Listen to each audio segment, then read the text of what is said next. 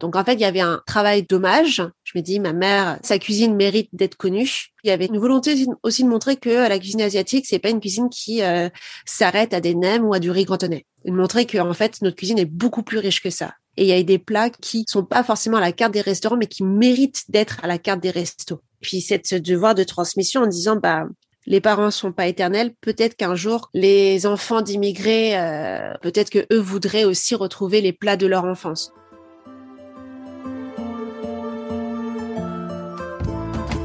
Toute ma vie tourne autour de la nourriture, donc je pense que ça c'est assez asiate.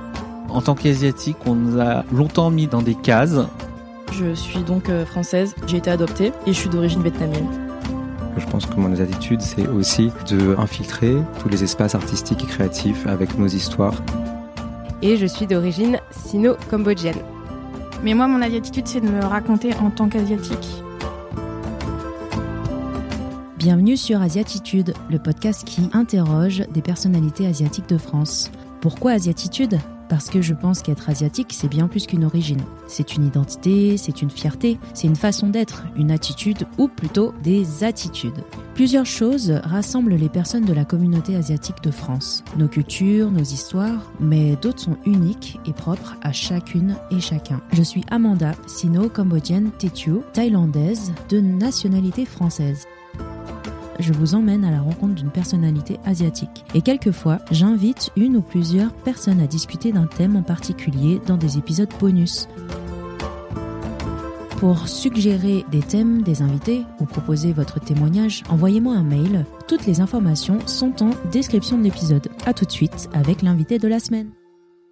Aujourd'hui, ce n'est pas Amanda mais Mélanie derrière le micro.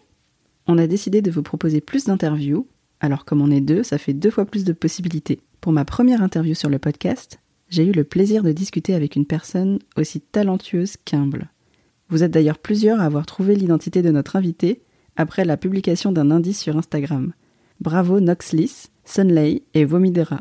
C'est bien Diana, experte en cuisine asiatique, créatrice de la chaîne YouTube et de la marque associée chez Mamali.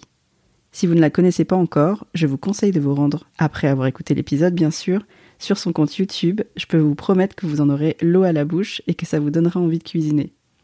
Et maintenant, place à l'invité du jour. Alors aujourd'hui, sur Asiatitude, je reçois Diana, qui est la créatrice de la chaîne YouTube Mamali. Merci euh, d'avoir accepté notre invitation. Bah, merci à toi de m'avoir invité euh, sur le podcast. C'est un grand plaisir et euh, j'ai fait quelques petites recherches. Je vais essayer de te présenter. Diana, tu es née en France et tu es d'origine Teochew Khmer. Le 14 octobre 2015, tu postes ta première vidéo de recette sur ta chaîne YouTube que tu nommes Chez Mamali, en hommage à ta maman Li Keng. Tu décides de te lancer dans la cuisine et pas n'importe laquelle, une cuisine asiatique. Alors sino-khmer plus précisément, celle de ton enfance et particulièrement celle euh, de ta maman. Cette chaîne est un grand succès car un peu plus de 5 ans après, elle compte plus de 50 000 abonnés. Et le compte Instagram où tu partages les recettes et actualités de cette chaîne, plus de 13 000 abonnés on peut le dire, tu es une véritable influenceuse food et au-delà de ça, une professionnelle convoitée car aujourd'hui, après une carrière dans de grandes entreprises dans le domaine du marketing, tu es consultante culinaire notamment et tu animes des ateliers de cuisine. C'est d'ailleurs comme ça que j'ai entendu parler de toi, parce qu'à plusieurs reprises, à chaque fois que dans mon entourage, euh, on m'a proposé des ateliers euh, culinaires, c'était toujours chez Mamali. Donc j'ai fini par me demander qui était cette Mamali et j'ai découvert ton univers. Et depuis, ben, je ne peux m'empêcher euh, de suivre toutes tes recettes. Euh, ce qui m'interpelle et me touche particulièrement dans ton parcours, au-delà du grand succès de ton activité qui est déjà impressionnant, euh, c'est l'hommage que tu rends à, la cuisine de ta maman, Mamali, qui t'a malheureusement quitté il y a quelques années.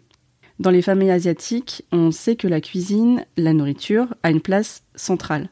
Le repas, c'est souvent le moment le plus convivial de la journée, et les plats que l'on partage en famille sont souvent un moyen pour euh, celui ou celle qui cuisine euh, d'exprimer leur attention, voire leur amour. Même si c'est un mot qu'on ne dit pas trop, l'amour, dans les familles asiatiques et immigrées, c'est aussi un lien fort avec ses parents et la culture de ses parents. Donc c'est assez symbolique et faire vivre les recettes de la cuisine de ta maman après qu'elle soit partie, c'est une très belle preuve d'amour et je suis très heureuse que ta démarche rencontre le succès qu'elle mérite. Alors Diana, merci beaucoup encore d'avoir accepté notre invitation sur Asiatitude. Euh, première question, comment ça va? Écoute, euh, ça va. Euh, je suis hyper touchée, émue par l'intro que tu viens de, par ton introduction, par. effectivement, tu as fait pas mal de recherches. Et je trouve que euh, tu as parfaitement euh, décrit mon histoire alors que euh, on se connaît pas forcément en, intimité, mais je suis très contente que, que tu l'aies extrêmement bien décrite. Je pense que j'aurais pas pu faire mieux. Merci beaucoup. On parlait du fait que ta famille est d'origine Tétchoukmer et que tu avais de nombreuses activités. Euh, j'ai alors j'ai dit que tu étais influenceuse food, que tu faisais des ateliers culinaires. J'ai pas trouvé le mot en fait pour décrire ton activité. Est-ce que toi tu, tu la décrirais comment? Mais alors du coup, moi non plus, j'ai pas trouvé de mots euh, exacts pour euh, pour décrire toutes toutes mes activités. Peut-être que euh, y a, alors c'est marrant parce que j'étais en train de réfléchir, j'étais en train de faire mon LinkedIn et tout, et, et j'ai mis Asian food expert. Alors c'est peut-être un peu pédant, mais euh, mais bon, de toute façon, euh, voilà, je pense avoir une certaine expertise, donc on peut peut-être dire que euh, oui, j'ai une petite expertise dans la food asiatique puisque ça fait maintenant sept ans en fait que que je suis à fond dans, la cuisine, enfin sept ans vraiment à fond où j'ai fait beaucoup beaucoup beaucoup de recherches, mais mais il n'y a pas de mots pour décrire tout ça. Et je pense que, euh, et je pense que même moi, je, je voudrais jamais. Euh, enfin, pour moi, c'est difficile de faire qu'une seule chose, qu'une seule activité, parce que je pense que j'ai besoin de de faire autre chose. J'ai besoin de euh, d'être en contact avec des gens parce que quand tu es sur vidéo, tu es, souvent tout seul. Hein, tu es derrière ta caméra, tu fais tes petits trucs, tu sais pas ce qui se passe. Après, tu vois des chiffres monter, tu fais ah c'est cool, mais tu sais pas qui c'est. Donc, je pense que j'ai besoin d'avoir euh, ces trois activités-là. Sinon, je m'ennuierais, je crois. Ou en tout cas, je serais lassée d'une activité. Mm. Pour revenir euh, encore bien avant, est-ce que tu peux nous raconter un petit peu qui était la petite Diana et, la famille dans laquelle elle a grandi? Alors moi, euh, je suis d'origine Tétio, donc ma mère en fait vient de la région de Chao Euh, mon père vient de Canton. Ils sont nés au Cambodge euh, et ils sont arrivés en France dans les années 1980 euh, pour euh, fuir le Cambodge, pour fuir le régime Pol Pot qu'ils ont vécu. Et ils sont arrivés pour la première fois en France sur le sol breton. Donc, je suis bretonne de cœur. J'adore la Bretagne. J'ai passé euh, tous mes étés euh, en Bretagne. Donc c'est la Bretagne qui a accueilli ma famille. Et moi, je suis née euh, huit ans plus tard en région parisienne, puisqu'en fait ils sont ils sont montés sur Paris parce que parce que c'est parce que c'est là en fait il y avait du business à faire et peut-être quelque part aussi se rapprocher un peu de la communauté asiatique. Alors ça ça c'est mon interprétation, ça se trouve ils me diront que non mais en tout cas c'est vrai qu'en Bretagne n'y a pas d'asiatique. en tout cas, il n'y avait pas d'asiatique. Déjà aujourd'hui, il n'y en a pas beaucoup, mais à l'époque, euh, encore moins, on va dire ça. Et moi, je suis née en région parisienne et j'ai fait euh, voilà, toutes mes études euh, en région parisienne. je sais que tu es un peu pudique et du coup, tu as évincé ma question. Qui était la petite Diana? La petite Diana, c'est une Diana qui est timide, très sage à l'école. C'est-à-dire que même plus tard, je crois que mes mes maîtresses ont dit que j'étais une petite perle tellement euh, j'étais vraiment sage. Euh, je voulais euh, toujours bien faire les bien faire les choses. voilà, donc j'avais rarement de, de, mauvaises notes, enfin, mais j'étais pas non plus la meilleure en fait, donc j'étais dans la moyenne. Même si ça c'était un peu frustrant pour moi parce que comme je suis un peu la petite dernière et les autres bah ils étaient meilleurs que moi donc fallait que je sois meilleure qu'eux et, et j'étais ouais très timide vraiment c'est à dire que j'allais euh, difficilement euh, voir, voir les autres.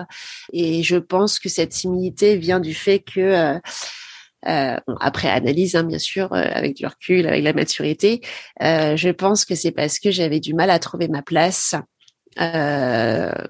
voilà, parmi les autres. C'est-à-dire que je voyais bien physiquement que j'étais euh, différente. Je voyais bien euh, mentalement, psychologiquement que j'étais différente parce que en fait, moi j'ai voilà, moi j'ai fréquenté des écoles euh, bourgeoises puisque c'était dans le 15e arrondissement puis dans le 6e arrondissement, collège catholique privé, lycée pareil, catho privé. Donc ouais, donc j'avais du mal à, à trouver à trouver ma place euh, entre euh, celle euh, entre l'asiatique que je devais être à la maison et essayer de m'intégrer le plus possible dans des groupes euh, euh, d'amis euh, français qui bah, n'ont pas vécu la même histoire que moi, dont les parents n'avaient pas cette sensation de se sacrifier en fait pour l'avenir de leurs enfants. Voilà, des parents qui étaient pas en mode genre survie, tu vois. Donc, quand t'as pas des parents qui sont en mode survie, c'est c'est pas pareil. En tant qu'enfant de survivant, t'as pas la même mentalité que les autres enfants. Donc, moi, j'avais toujours, je m'étais toujours dit, mais ils ont pas vécu ce que mes parents ont vécu. Ils savent pas ce que c'est de euh, de survivre en fait et, et, d'avoir ce gros bagage derrière soi, même enfant immigré, hein, à traîner parce qu'en fait, on, les parents mettent quand même un peu de pression en disant il faut que faut que tu cartonnes à l'école, faut que tu sois premier dans tout euh, pour euh, que tous les sacrifices qu'on est en train de faire là pour toi, bah pour pour toi plus tard, pour que tu aies la meilleure vie possible. En fait, pour que tu arrives au statut social que euh, que les enfants du coup de, de ces de ces écoles là ont déjà en fait.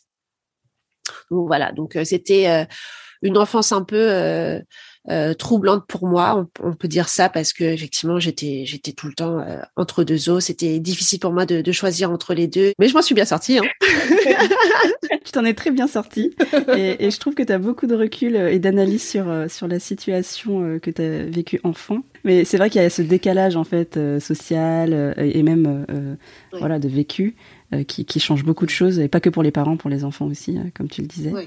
Euh, je pense qu'on s'est pas rendu compte. Enfin moi en tout cas, je me suis pas rendu compte. C'est euh, bon 30 ans euh, plus tard que je me rends que mm. même en parlant avec toi, tu vois, je me dis ah oui, mais en fait effectivement, on, on, se rend pas compte qu'enfant on avait déjà ce, ce gros bagage.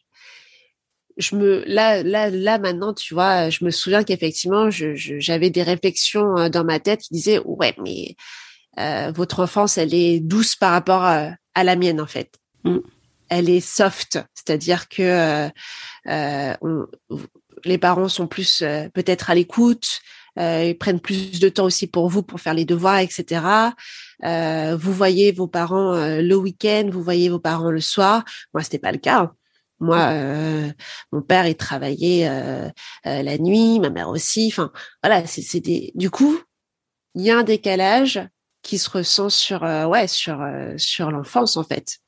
Mm, oui, sur ton expérience euh, en tant qu'enfant. exactement. tu me disais tout à l'heure qu'il euh, y avait euh, cette volonté de faire le maximum pour être bonne à l'école, pour faire en sorte que le sacrifice, il, en vaille la peine et rendre fier tes parents peut-être. Qu'est-ce que tu imaginais toi comme métier plus tard et qu'est-ce que tu as choisi comme étude?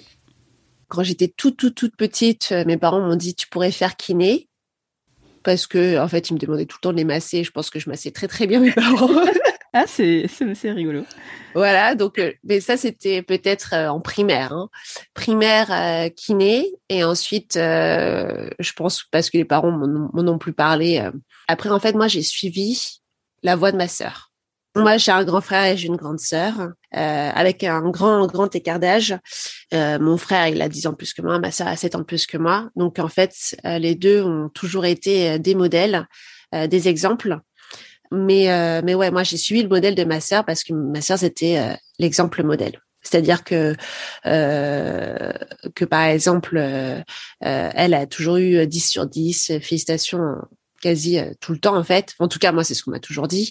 Il fallait que je sois au même niveau qu'elle. Donc, quand je suis arrivée au collège, lycée, vu que du coup, elle avait 7 ans plus que moi, forcément, elle avait déjà ouvert une voie qui, pour mes parents, était la voie à suivre en fait. Donc j'ai fait comme ma sœur, c'est-à-dire j'ai fait un bac ES, j'ai fait une école de commerce et j'ai suivi d'abord une carrière marketing dans les cosmétiques comme ma sœur. Donc en fait, sans trop réfléchir à ce que t'aimais toi, j'ai l'impression. Exactement.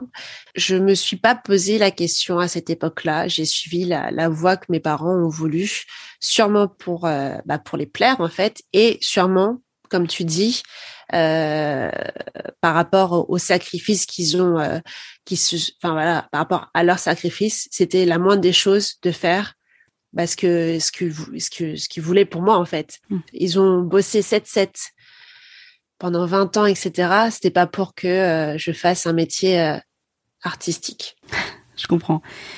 Et donc, tu fais une école de commerce? Je fais une école de commerce. je me spécialise en marketing Et là, je débute ma carrière dans une entreprise de, de parfum pendant cinq ans et demi. D'accord. Je pense que mes parents ont été fiers pour moi et je, je le voyais. Hein, euh, c'est que en gros, euh, j'ai tout eu du, du premier coup. C'est-à-dire, je l'ai pas une seule fois redoublé. Euh, j'ai eu mon bac avec mention. donc là, j'ai surpassé mon frère est master, donc là c'était la grosse victoire.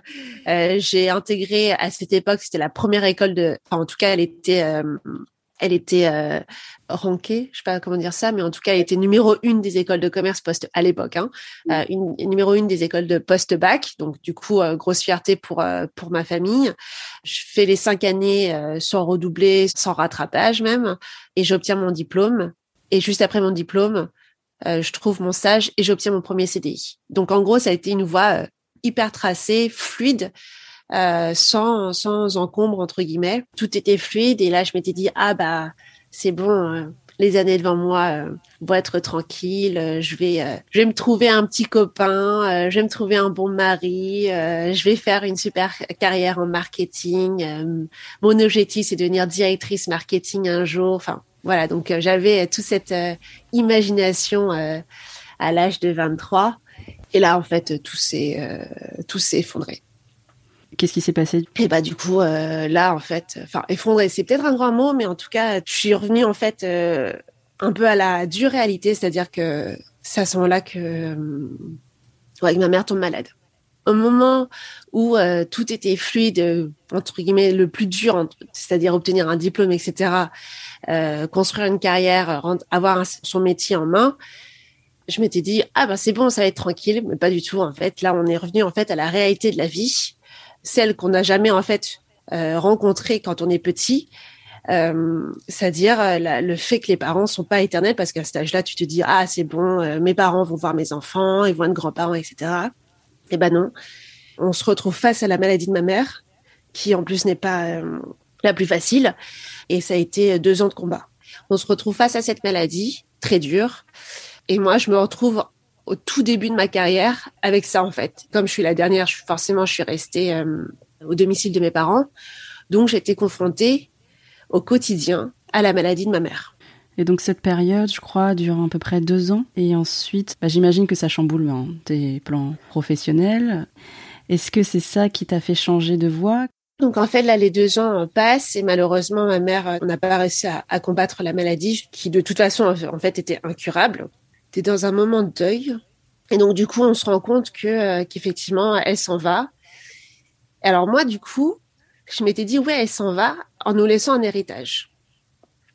Son héritage à elle c'était la cuisine. C'est pas un héritage matériel. C'était un héritage euh, ouais de, de voilà, de, de, de, nos origines et, de, de, nos origines, d'où est-ce qu'on vient. C'est, comme tu as très bien dit au, tout début, c'est un héritage aussi d'amour, c'est la cuisine. Et moi, en fait, euh, ça, ça a toujours été quelque part dans ma tête, mais depuis très longtemps, c'est-à-dire depuis la, depuis l'adolescence. À l'époque où elle était encore vivante, euh, on, en, on en parlait, hein, je lui disais, mais maman, en fait, euh, j'étais déjà consciente qu'un jour nos parents, enfin, ils n'étaient pas éternels, mais je pensais pas qu'elle allait partir aussi vite. Mais je lui avais déjà dit à l'époque, maman, faut, faut écrire tes recettes, quoi. Et je faut écrire tes recettes, faut qu'on sorte un livre, mais même pas un livre pour le grand public, un livre juste pour la famille. Bon, euh, elle me disait qu'elle n'avait pas le temps, etc. Donc moi, j'essayais de la forcer en cuisine, j'étais à côté d'elle, euh, je, notais ce que je voyais, ce qu'elle mettait, mais avec une dose complètement approximative, parce que je la vois mettre une sorte l'équivalent d'une cuillère à soupe et puis après euh, plus tard je vois qu'elle en rajoute encore du sel et tout je fais ah ouais d'accord donc en fait c'est impossible de, de tracer de doser correctement mais bon j'avais déjà cette idée là quand mhm. j'étais euh, plus jeune, adolescente, et cette idée en fait m'était venue euh, quand ma sœur est partie faire des études euh, à l'étranger. Je me disais ah bah peut-être pour qu'elle ait un petit bout de la maison, ce serait cool qu'elle puisse faire des recettes les plus simples de la de la maison, et j'avais commencé à faire ça. Donc c'était un cadeau d'anniversaire pour pour ma sœur. Donc il y avait une ébauche toute première ébauche, et j'espère qu'elle a gardé ma sœur, une toute première ébauche avec cinq recettes de ma maman. Donc déjà quand j'étais ado. Ensuite, bah, quand elle était malade, c'était impossible, voilà, de, de, faire ce genre de travail. Puis de toute façon, elle cuisinait plus, donc c'était moi qui faisais des petits plats, mais vraiment euh, basiques de chez basique. Euh, et voilà. Et puis en fait, quand elle est partie, là, je me dis, je fais ah ouais, non mais en fait, là, elle est vraiment partie. Mon rêve, qui était celui d'écrire un livre avec elle pour la troisième génération, parce que ma mère venait d'être grand-mère en fait à cette époque, pourra pas se faire avec elle. Et je pense qu'avec le temps, le cerveau va faire défaut. J'ai plus me souvenir. Je vais plus me souvenir des plats. Je vais plus me souvenir des noms des plats. Je vais plus me souvenir ce qu'il y a dedans.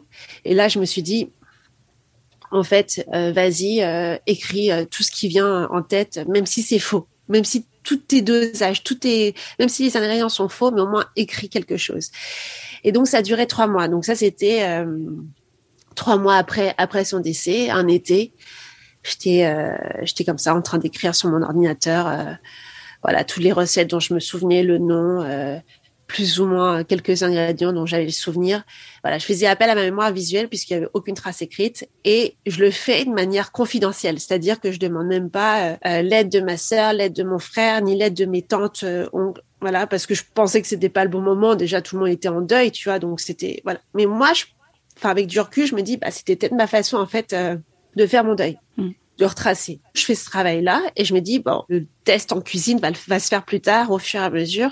Et ça s'est fait plus tard, effectivement. Donc, une fois, euh, on a essayé de se retrouver en famille et là, on s'est dit, bon, bah, vas-y, on va faire euh, le plat que ma mère faisait quand on se retrouvait en famille. Donc, euh, je l'ai fait. Beaucoup de boulot. Est-ce que tu cuisinais avant?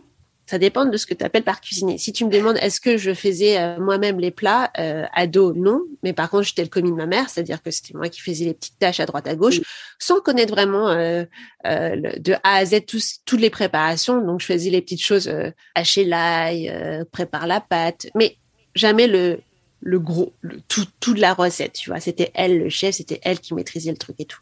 Mais par contre, j'étais son commis. Et là où, en fait, où je me suis pas rendu compte à cette époque, parce que je voyais ça comme une tannée, en fait, je voyais ça, franchement, c'était pas du tout agréable de cuisiner avec elle parce que je me faisais euh, gronder en tous les sens. c'était jamais bien, c'était c'était pas bien, euh, c'était jamais comme elle voulait, tu vois. Parce que ma mère c'était une grande perfectionniste, euh, très très très maniaque de la cuisine si on peut dire ça. Maintenant, je suis très maniaque aussi, tu vois. C'est devenu pareil. Franchement, ouais. Et euh, ouais, je me suis pas rendu compte que c'était sa pédagogie en fait, et que c'était comme ça que j'avais appris à cuisiner. Tu vois, c'était en observant parce qu'elle me disait là, vas-y, observe. Mais je faisais rien, tu vas pas observer. Je suis d'accord, ok, ça, dure deux secondes. Après, je m'ennuie, quoi, tu vois. Mais euh, mais c'était sa façon de dire oui, euh, voilà, euh, c'est c'est sa façon de dire voilà voilà comment je t'apprends à, à, cuisiner. Donc en fait tout ça, toute cette mémoire visuelle est restée en moi et c'est comme ça qu'aujourd'hui, tu vois, quand je cuisine, bah ouais, je me souviens de chaque chaque geste mais tu, te rends compte plus tard. Et après, euh, est-ce que j'ai essayé de cuisiner quand j'étais euh, étudiante? Oui, j'ai essayé de cuisiner. Et là, de temps en temps, j'appelais ma mère pour qu'elle me donne deux trois conseils. Euh, mais euh, mais c'est jamais des grands plats, tu vois. C'était les choses les plus simples du monde, mais bon, qui fait aussi la base d'une cuisine asiatique, tu vois, genre faire un petit sauté de wok, voilà. Mm. Et, et en fait, j'ai vraiment cuisiné à 100% quand elle est partie. Parce que je me suis dit que dans la famille, si on est trois, il faut qu'il y en ait bien un qui, un enfant qui, euh, qui, qui, va, qui, qui, qui, qui, prenne le temps de faire ça. Et bah, c'est, et bah, c'était moi, en fait. Ça s'est fait. Alors, mon frère cuisine, ma sœur cuisine, mais celle qui euh, va essayer de, de, ouais, de vraiment faire des plats euh, hyper tradis, bah, c'était moi. C'est-à-dire que mon frère cuisine va faire des petits plats. Il fait, il fait ça bien, hein, ma sœur aussi. Euh, mais si tu dois faire un grand plat euh, qui demande énormément de temps, comme, comme le ban hoi avec des brochettes citronnelles ou un feu, bah, ça va être moi, tu vois, qui va être derrière et qui va essayer surtout de chercher le, le, le, le saveur, les saveurs euh, originelle, si je peux dire ça, tu vois, les saveurs de ma mère. Et donc, du coup, le test, donc la première fois, en fait, qu'on a essayé de, entre guillemets, de, de, vivre un moment euh, familial euh, un peu heureux, euh, après le décès de ma mère, bah, du coup, c'était moi qui me suis mise à la cuisine. Et, et c'est là où est venu en fait les phases de test où en gros bah, je faisais tester parce que on a une mémoire gustative aussi. Et euh, là je demande à mon frère, à mon père, à ma sœur, qu'est-ce qui manque en fait? Parce que je savais que c'était pas le goût de ma mère à cette époque-là. Donc en fait, voilà, ça s'est fait comme ça. Ils ont testé, ils ont goûté, euh, ils m'ont dit il manque ça, il manque ça, peut-être que tu peux rajouter ça, etc., etc. Et, euh, et voilà, donc ça a duré comme ça euh, un an, euh, en train de faire des, des tests sur chaque recette, rectifier, euh, tu vois, rajouter à la main, euh, essayer de doser, de peser, etc. Donc au total, il y a 70 recettes qui ont été écrites. Waouh. Bah ouais, mais en fait, même les recettes les plus simples, pour moi, ça faisait partie de mon enfance. Et je m'étais dit, bah, ça faisait sûrement partie de l'enfance aussi de d'autres de d'autres personnes asiatiques, tu vois. Même les choses les plus simples, euh, telles qu'un petit sauté de, je sais pas, euh, de pois mange tout, bah oui, mais parce que ma mère, elle avait sa façon de faire, et si tu veux retrouver le goût, il faut, faut tout noter. Bon, voilà. Donc, du coup, ça a duré comme ça un an. Et puis après, je me suis mise avec euh, aujourd'hui mon, fiancé, qui lui est d'origine fran- franco-allemand. Et là, en fait, au niveau de ma carrière, donc en fait, tu vois, c'est un croisement de plein de trucs. Pendant trois ans, c'était vraiment trois, quatre ans, c'était le calme plat, c'est-à-dire que euh, j'avais pas la tête à ça, en fait. Je pense que je me donnais pas à 3000% pour mon job. Tu vois, je faisais le truc. J'essayais de, je- j'essayais de montrer que je donnais à 3000%, mais il y a plein de trucs qui, euh, je pense que, ouais, je pense inconsciemment, il y a un truc qui allait pas dans ma carrière pro. Pendant tout ce temps, tu testes les recettes, tu élabores euh, ces euh, 70 recettes en... et ça participe à un travail presque de mémoire. Enfin, c'est pas presque, c'est un travail de mémoire. À la base, pourquoi je faisais ça? Je faisais ça pour la troisième génération. Mm. Je m'étais dit, ah, ils vont jamais connaître euh, les, les, les, la cuisine de leur grand-mère. Souvent, c'est quand tu étais petite, tu fais, ah oui, ma grand-mère faisait ci, ma grand-mère faisait ça, etc. T'entends plein d'histoires comme ça, tu vois. Là, je dis, ah, mais en fait, ils, ils vont jamais connaître la cuisine de leur grand-mère. Et donc, du coup, effectivement, il y a un, une des personnes, un membre, un enfant qui doit, qui doit reprendre ça pour sortir un livre. Donc, à, Mm. la, à la base, je voulais sortir ce livre. Et j'ai je veux toujours sortir ce livre. Sortir ce livre, mais pour la famille. Donc, c'était en mode confidentiel, Ouais. Intimiste. Et qu'est-ce qui a changé euh, entre ce travail euh, de mémoire et de transmission euh, personnelle et le fait que tu t'es lancé professionnellement, que tu te sois reconverti? C'est une très bonne question. C'est qu'en gros, au niveau de ma carrière, c'était vraiment, franchement, c'était tout est tout est mis en stand-by. Je sentais que je pouvais pas évoluer. Euh, c'était compliqué. euh, déjà, je sentais pas ma place euh, dans le monde des cosmétiques parce que euh, c'est un monde. euh, alors, l'univers est un univers un peu superficiel. Tu vois, t'es pas t'es pas dans la réalité des choses. Demain, tu mets pas de parfum, c'est pas grave. c'est ça que je veux dire. C'est Euh, c'était un monde superficiel et moi j'étais confrontée à la réalité de la vie. Du coup, euh, il y avait un gros décalage par rapport à ça. Donc tous les sujets un peu en mode euh, oui, il faut faire plus de chiffre d'affaires sur le lancement, etc. C'était un peu en mode Mm. ok, d'accord. c'était pas ça. Il y a pire vois. dans la vie, quoi. Il y a pire dans la vie, c'est pas grave. Et, et, et aussi, euh, déjà, je sentais aussi que comme j'étais la seule asiatique dans la filiale France, il y avait aussi un décalage de d'état d'esprit. Tu vois, j'étais pas, euh, j'avais pas le même état d'esprit. J'étais pas en mode coquette fille euh, qui euh, va s'acheter des euh, choses chez Sandro, etc. Voilà. Donc déjà, il y avait un énorme décalage par rapport à ça. Je sentais pas ma place. Niveau professionnel, ça décollait pas. Et, euh, et j'étais dans voilà, dans, dans une période de deuil. Et là, je me suis dit, ok, bon, j'ai fait, je fais ce travail intimiste, euh, mais ça décolle pas. Qu'est-ce que je peux faire pour, euh, euh, ouais, pour euh, un peu me sortir de, je me sentais pas bien en fait, pour essayer de, ouais, pour essayer d'apporter un peu de joie dans ma vie, un renouveau en fait quelque part. Et là, c'est sorti juste un brainstorming mais de trois minutes où mon conjoint me dit, ok, t'écris sur une feuille tous tes rêves les plus fous. Tu lâches pas, tu lâches pas ton, stylo pendant trois minutes. Tu, lèves pas ta pointe de stylo sur de, la feuille blanche. T'écris tout, tout et n'importe quoi, tout ce qui vient dans la tête, tout, tout, tout, tout, tout. Et là, l'idée de la chaîne YouTube est arrivée. Alors pourquoi elle est arrivée? Tout simplement parce que quand je faisais mes petites recherches pendant un an sur euh, les recettes, etc., forcément, il n'y avait pas que la mémoire gustative ni la mémoire visuelle, il y avait aussi des recherches sur Internet. J'essayais en fait de me raccrocher à ce que je pouvais trouver sur le net. Or, sur le net à l'époque, c'était difficile de trouver des recettes. Euh, en tout cas en France. Euh, soit c'est des recettes que tu trouves sur des sites euh, grand public tels que 750 grammes, marmiton, etc. Et quand tu lis la recette, tu fais bah non, c'est pas ça. Euh, soit tu euh, te retrouves avec des chaînes, euh, des vidéos pas très bien filmées, tu, où tu t'as as, toujours cette impression de faire ouais mais est-ce que c'est vraiment cette dose vraiment vraiment est-ce que c'est vraiment est-ce qu'ils ont bien mesuré les ingrédients ils ont fait ça au pif et tout. Il y avait deux franchement il y avait deux trois chaînes qui s'en sortaient plutôt pas mal et je m'étais dit bah ouais pourquoi pas moi tu vois? Pour, mm. pourquoi moi je pourrais pas faire ça? Pourquoi je pourrais pas euh, euh, montrer euh, ce que c'était la, la vraie cuisine asiatique et de partager celle de ma mère. Donc en fait, il y avait un travail d'hommage. Je me dis, ma mère, sa cuisine mérite d'être connue.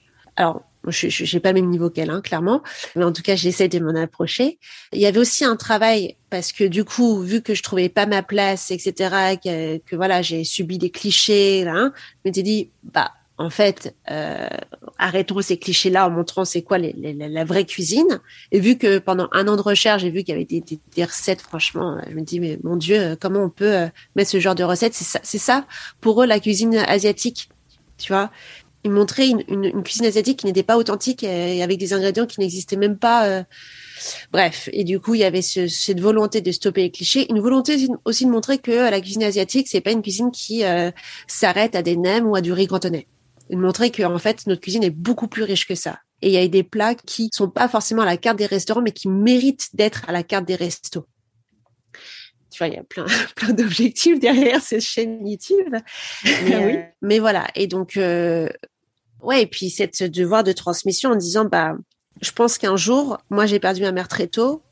Les parents sont pas éternels. Peut-être qu'un jour, quand les enfants d'immigrés euh, auront l'âge de, enfin, en tout cas, verront que leurs parents, euh, voilà, sont euh, sont plus âgés et donc du coup pourront plus cuisiner pour eux, bah peut-être que eux voudraient aussi retrouver les plats de leur enfance. Donc il y avait plein d'objectifs derrière et je me suis lancée en 2000, 2015. Euh, donc un an et demi plus tard après le décès de ma mère. Avec tous ces objectifs-là. Et donc j'ai commencé par le plat qui pour moi je, que, que je maîtrisais, c'était le bœuf claque. Voilà, donc j'ai commencé comme ça. Hmm. Le bœuf loclac, euh, c'est clair. On en a tous des très bons souvenirs. voilà, c'est un plat euh, réconfortant, euh, hyper savoureux. Et puis je pense que, en fait, une de mes lubies, c'est que quand je fais une recette, je le fais genre 10-15 fois avant de trouver le truc. Et quand c'est fait, bah, là, je, là, je même aujourd'hui, hein, là, je la poste, tu vois. C'est-à-dire hmm. que tu peux dire que pendant une semaine, on mange que le même plat. C'est bien confiancé dans les euh... ah ouais, ouais, ouais. Ouais, ouais, il est patient. Mais ça le dérange pas chaque fois. Mais voilà, donc du coup, ça a commencé comme ça. Donc au moment où ma carrière stagne, où je sentais que je pouvais plus euh, évoluer, j'ai trouvé une sorte euh, ouais d'activité un peu euh, ex exutoire. Exutoire, voilà, exactement, pour trouver un peu de renouveau positif dans ma vie, hmm. dans sa globalité perso et pro. J'ai commencé à faire une vidéo une fois par mois avec des plats, euh, euh ouais, des plats simples, mais pas forcément des plats euh, entre guillemets populaires, c'est-à-dire pas forcément le riz cantonné que tout le monde voit. Tu vois, même le riz cantonné, il est arrivé l'année dernière. Pour te dire, tu vois, c'est arrivé euh, six ans plus tard. mais vraiment des plats, ouais, des plats que les gens connaissent pas forcément. Tu vois, le. Oui, t'as cherché à avoir des plats beaucoup plus spécifiques et Exactement. pas ceux qu'on voit partout. C'était pas dans un but à populariser euh, ma chaîne, mais c'était dans un but être la plus authentique possible. Avec... Alors aujourd'hui, c'est toujours le cas. Hein. Je dis pas que je le fais pas, mais euh, mais euh, mais je me dis aussi que si jamais je veux que les personnes connaissent ce genre de plat, il faut aussi passer par des plats qui sont plus accessibles pour d'autres personnes. Mm. Pour euh, voilà. mais à l'époque, j'étais vraiment en mode plus authentique possible. On fait des plats euh, qui sont pas forcément à la carte des restaurants euh, parce que c'est les plats euh, de la famille, c'est les plats du quotidien, c'est voilà, c'est les vrais plats du quotidien des familles asiatiques. Donc ça a commencé comme ça. Et ça a duré une donc une vidéo une fois par mois, mon mec à la caméra et au montage. Aujourd'hui, c'est moi qui fais tout, mais à l'époque, c'était lui. Donc c'est lui qui m'a tout appris et sans sans objectif derrière, mais juste voilà, juste du partage. Et franchement, je, je, je, kiffais faire ça en fait. Donc tu faisais ça en parallèle de ton job de jour Le week-end, je faisais ça. Euh, Et quand est-ce que tu as complètement arrêté ton travail dans le marketing et que tu t'es dit, euh, là, je veux être professionnelle Il y a deux ans. En 2019, j'ai arrêté. Pendant quatre ans, j'ai poursuivi une carrière marketing. Donc, entre-temps, j'ai changé de, d'entreprise. je suis arrivée dans un autre groupe de retail euh, de mode des cosmétiques je pense quelque part, j'ai voulu suivre cette carrière-là aussi pour toujours continuer, être dans la continuité de euh, faire plaisir à, à, ma famille et parce que c'était la suite logique en fait de des études marketing, euh, un début de carrière dans un groupe cosmétique, bah hop, euh, on change d'entreprise, toujours dans le plus ou moins dans le, dans le même milieu. Là, je m'épanouis à, à 200% côté pro, tu vois, j'avais super équipe, super projet et tout, et la chaîne YouTube s'est stagnée. C'est-à-dire que je faisais moins de vidéos j'avais du mal à trouver l'énergie pour le faire. C'était dur pour moi parce que j'avais pris plus de responsabilités, j'avais plus d'énergie. Là, on me contacte parce que je devais avoir peut-être deux ou trois mille followers à l'époque. On me contacte en disant, hey, euh, ça te dit de faire des ateliers de cuisine? On me contacte sur Facebook. Je fais ah d'accord, je fais ah oui ça peut être très cool, euh, nouveau challenge pour moi. J'ai jamais fait des ateliers de cuisine, mais pourquoi pas? Et euh, ça pourrait faire un lien euh, avec ma chaîne YouTube, puisque du coup, comme je te disais, euh, une chaîne YouTube, c'est cool. Tu vois des chiffres, mais tu sais pas qui c'est derrière. Mm. Et puis, je recevais des petits messages privés de ma petite communauté euh, de 300 followers sur Facebook à l'époque. Et, et je me dis, bah, ce serait cool quand même de créer une opportunité pour les rencontrer en vrai. Et ça s'est passé comme ça. Donc, du coup, j'ai fait peut-être trois, quatre ateliers en mode bénévole, tu vois, avec une association taïwanaise bouddhiste.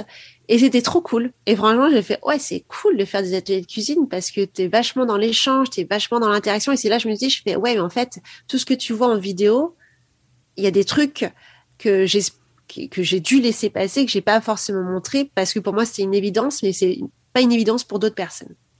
Donc voilà, donc en gros les deux ans où ça s'est un peu stagné euh, au niveau vidéo, il y a eu euh, cette opportunité d'atelier. Donc j'ai commencé comme ça. Donc tu vois, c'est marrant au final. Euh. En fait, tu n'avais pas lancé ta chaîne YouTube en te disant bon, j'ai un plan, je vais faire une euh, vidéo par mois, ça va augmenter, je quitterai mon job, je vais faire des ateliers.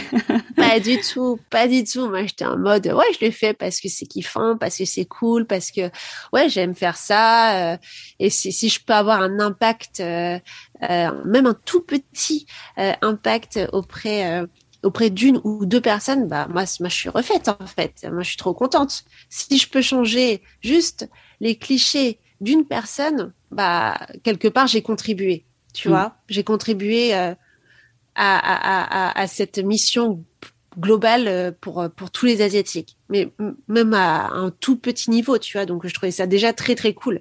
Et voilà, j'avais zéro zéro objectif derrière. Et du coup, en fait, comment c'est arrivé euh, C'est tout simplement, j'ai eu ma crise de la trentaine, gros bilan de ma vie, pro, perso.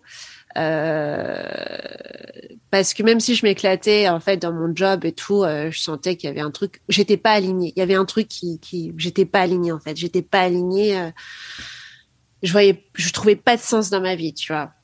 Et, et donc là, énorme, énorme bilan. Et je me suis dit bon, ok, j'ai 30 ans, euh, j'ai fait 7-8 euh, ans en carrière marketing dans des grands groupes, euh, c'est très cool.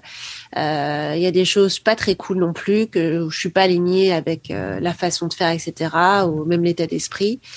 la vie est très courte. Qu'est-ce que tu as fait aujourd'hui et qu'est-ce que tu veux faire plus tard? Et là, je me dis, bon, franchement, la vie est très courte.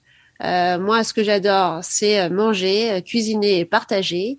Euh, j'ai une chaîne YouTube euh, à hauteur de 3000 followers. Je me suis pas mise à fond dessus, euh, mais je pense que il y a quelque chose à faire derrière. je, je suis pas totalement épanouie. Bah vas-y, franchement, qu'est-ce que j'ai à perdre? Rien du tout.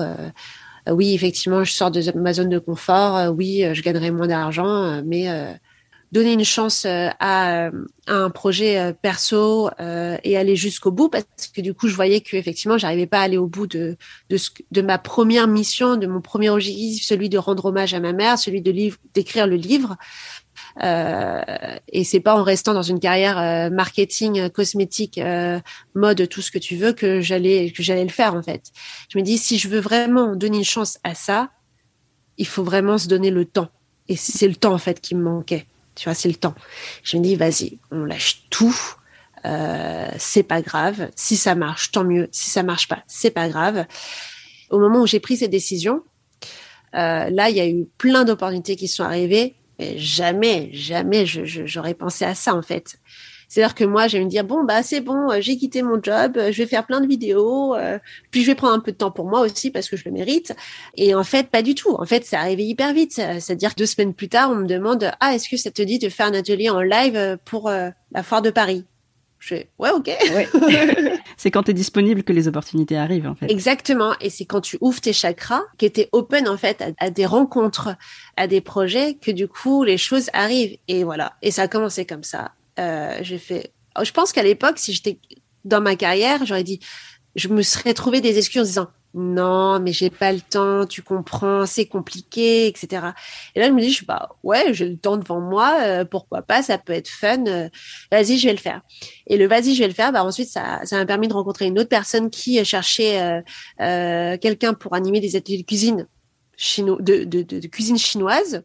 Et voilà, ça a, commencé comme ça. Donc, du coup, je fais, OK, je vais faire des ateliers de cuisine. C'est trop cool.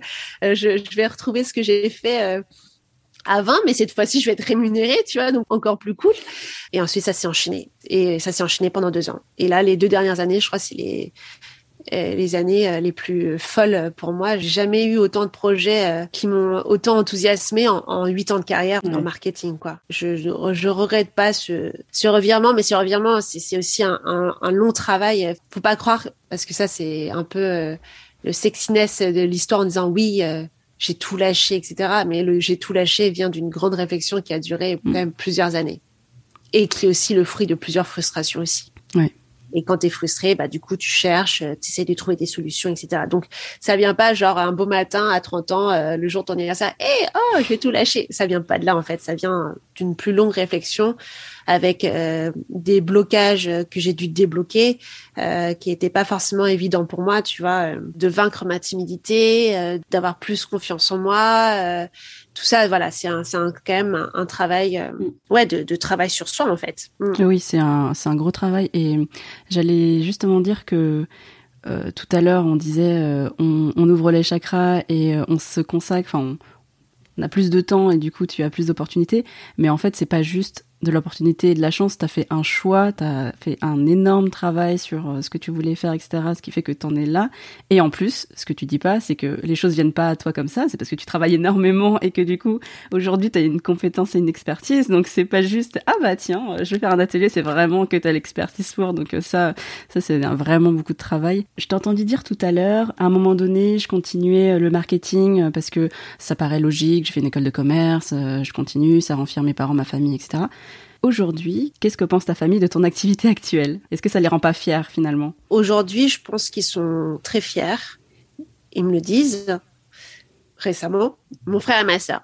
En fait, au moment où j'ai quitté euh, mon job, déjà au moment où j'ai lancé la chaîne YouTube, euh, il y avait aussi ce côté un peu ah tu révèles les, recettes de notre maman tu vois c'est toujours un peu euh, c'est hyper intime hmm mais moi, je, je m'étais dit, oui, mais en fait, si on reste dans l'intimité, dans la confidentialité, c'est ça qui crée aussi le, tous les clichés qu'il y a autour, en fait. Au bout d'un moment, et aussi, aussi, il faut s'ouvrir, il faut, ouais, faut s'ouvrir, quoi. Parce que si tu restes dedans, t'es trop confidentiel, trop communautaire, on fait que renforcer euh, les clichés. Déjà ça.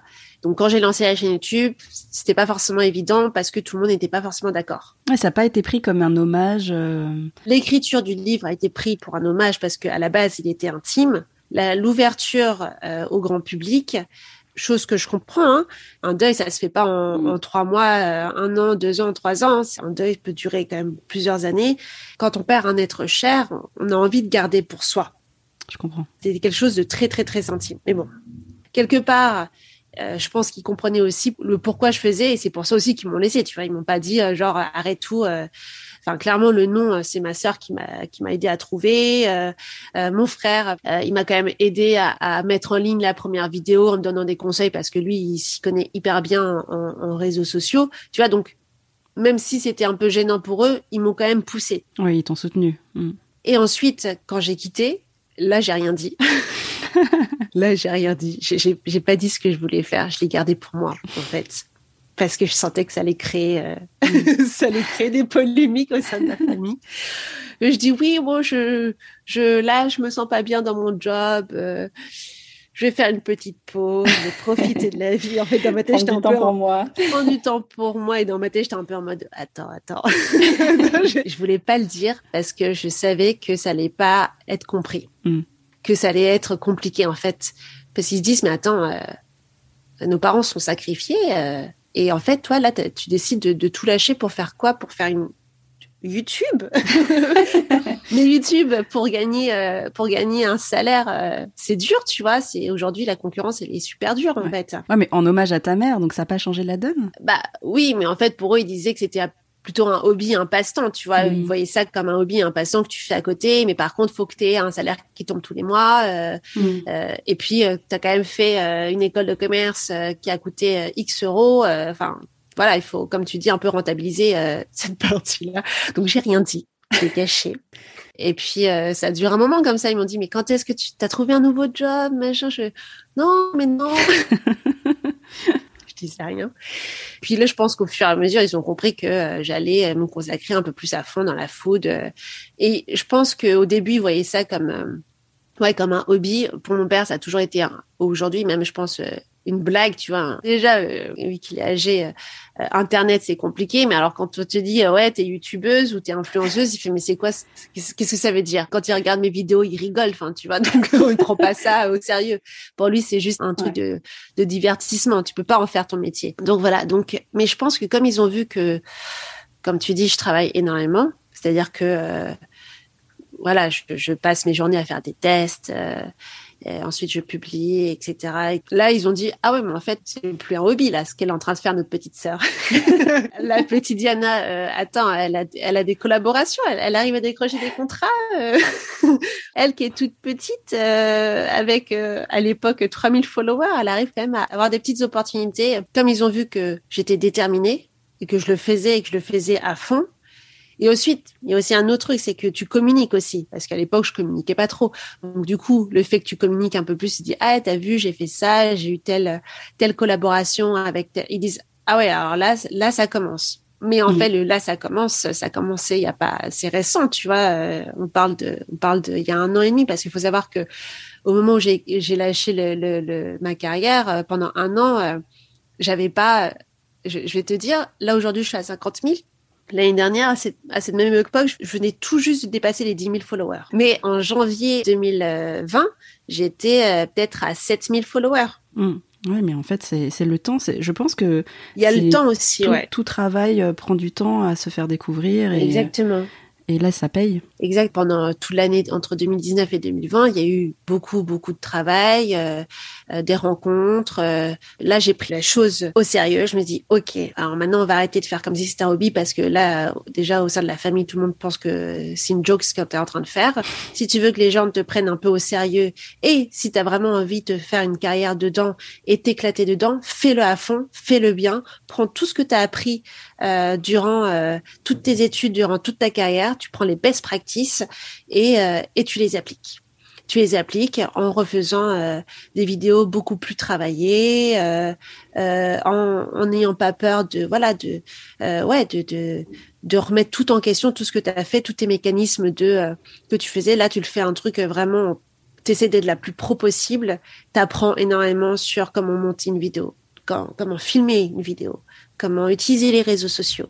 Euh, euh, comment créer un site web. Tu vois, mon site web, je l'ai fait euh, from scratch. Tu, je l'ai jamais fait avant. Donc, comment tu crées un site web? Qu'est-ce que tu vas mettre dedans, etc. Et ça, le SEO, tout ça.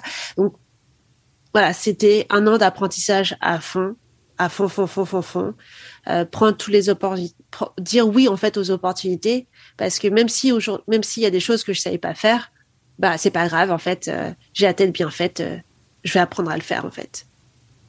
Parce honnêtement, tu vois, animer des ateliers de cuisine, oui, je l'ai fait, mais un peu en mode hobby, donc je le prenais pas au sérieux. Là, tu as quand même des gens qui te payent, toi, pour euh, transmettre quelque chose. Là, là, c'est pas la même chose, tu vois. Eux, ils, eux, ils attendent euh, avoir un retour, tu vois. C'est pas un peu en mode loisir, c'est ils attendent un retour aussi.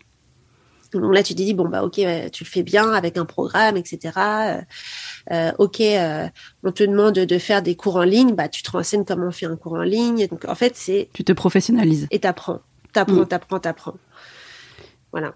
Aujourd'hui, euh, de quoi sont faites tes journées ou tes semaines? On peut pas parler de journée typique parce que toutes les journées elles sont euh, atypiques. Donc, euh, donc c'est pour ça que j'ai une multicasquette en fait, et je trouve mon équilibre dedans. Je peux parler par contre en semaine. En semaine, je me programme des journées de production de, de contenu. Euh, je et j'ai alors à l'époque avant confinement, c'était deux ateliers par semaine aussi en présentiel. Et un atelier, ça consiste euh, en quoi? Enfin, comment ça se comment ça s'organise? Moi, j'ai un local dans lequel j'accueille des gens, des groupes de 10 10 12 personnes qui viennent euh, pendant deux heures euh, apprendre à, faire une recette. Donc il y a deux ateliers comme ça et puis euh, ouais, ça dure deux heures, deux heures trente dans la joie et la bonne humeur. On mange pas sur place parce que moi je veux que les personnes aient la meilleure expérience possible. Et puis en, même temps, le confinement fait que tu peux pas. J'ai dû me réinventer parce qu'à l'époque, oui, les gens pouvaient manger ensemble, etc.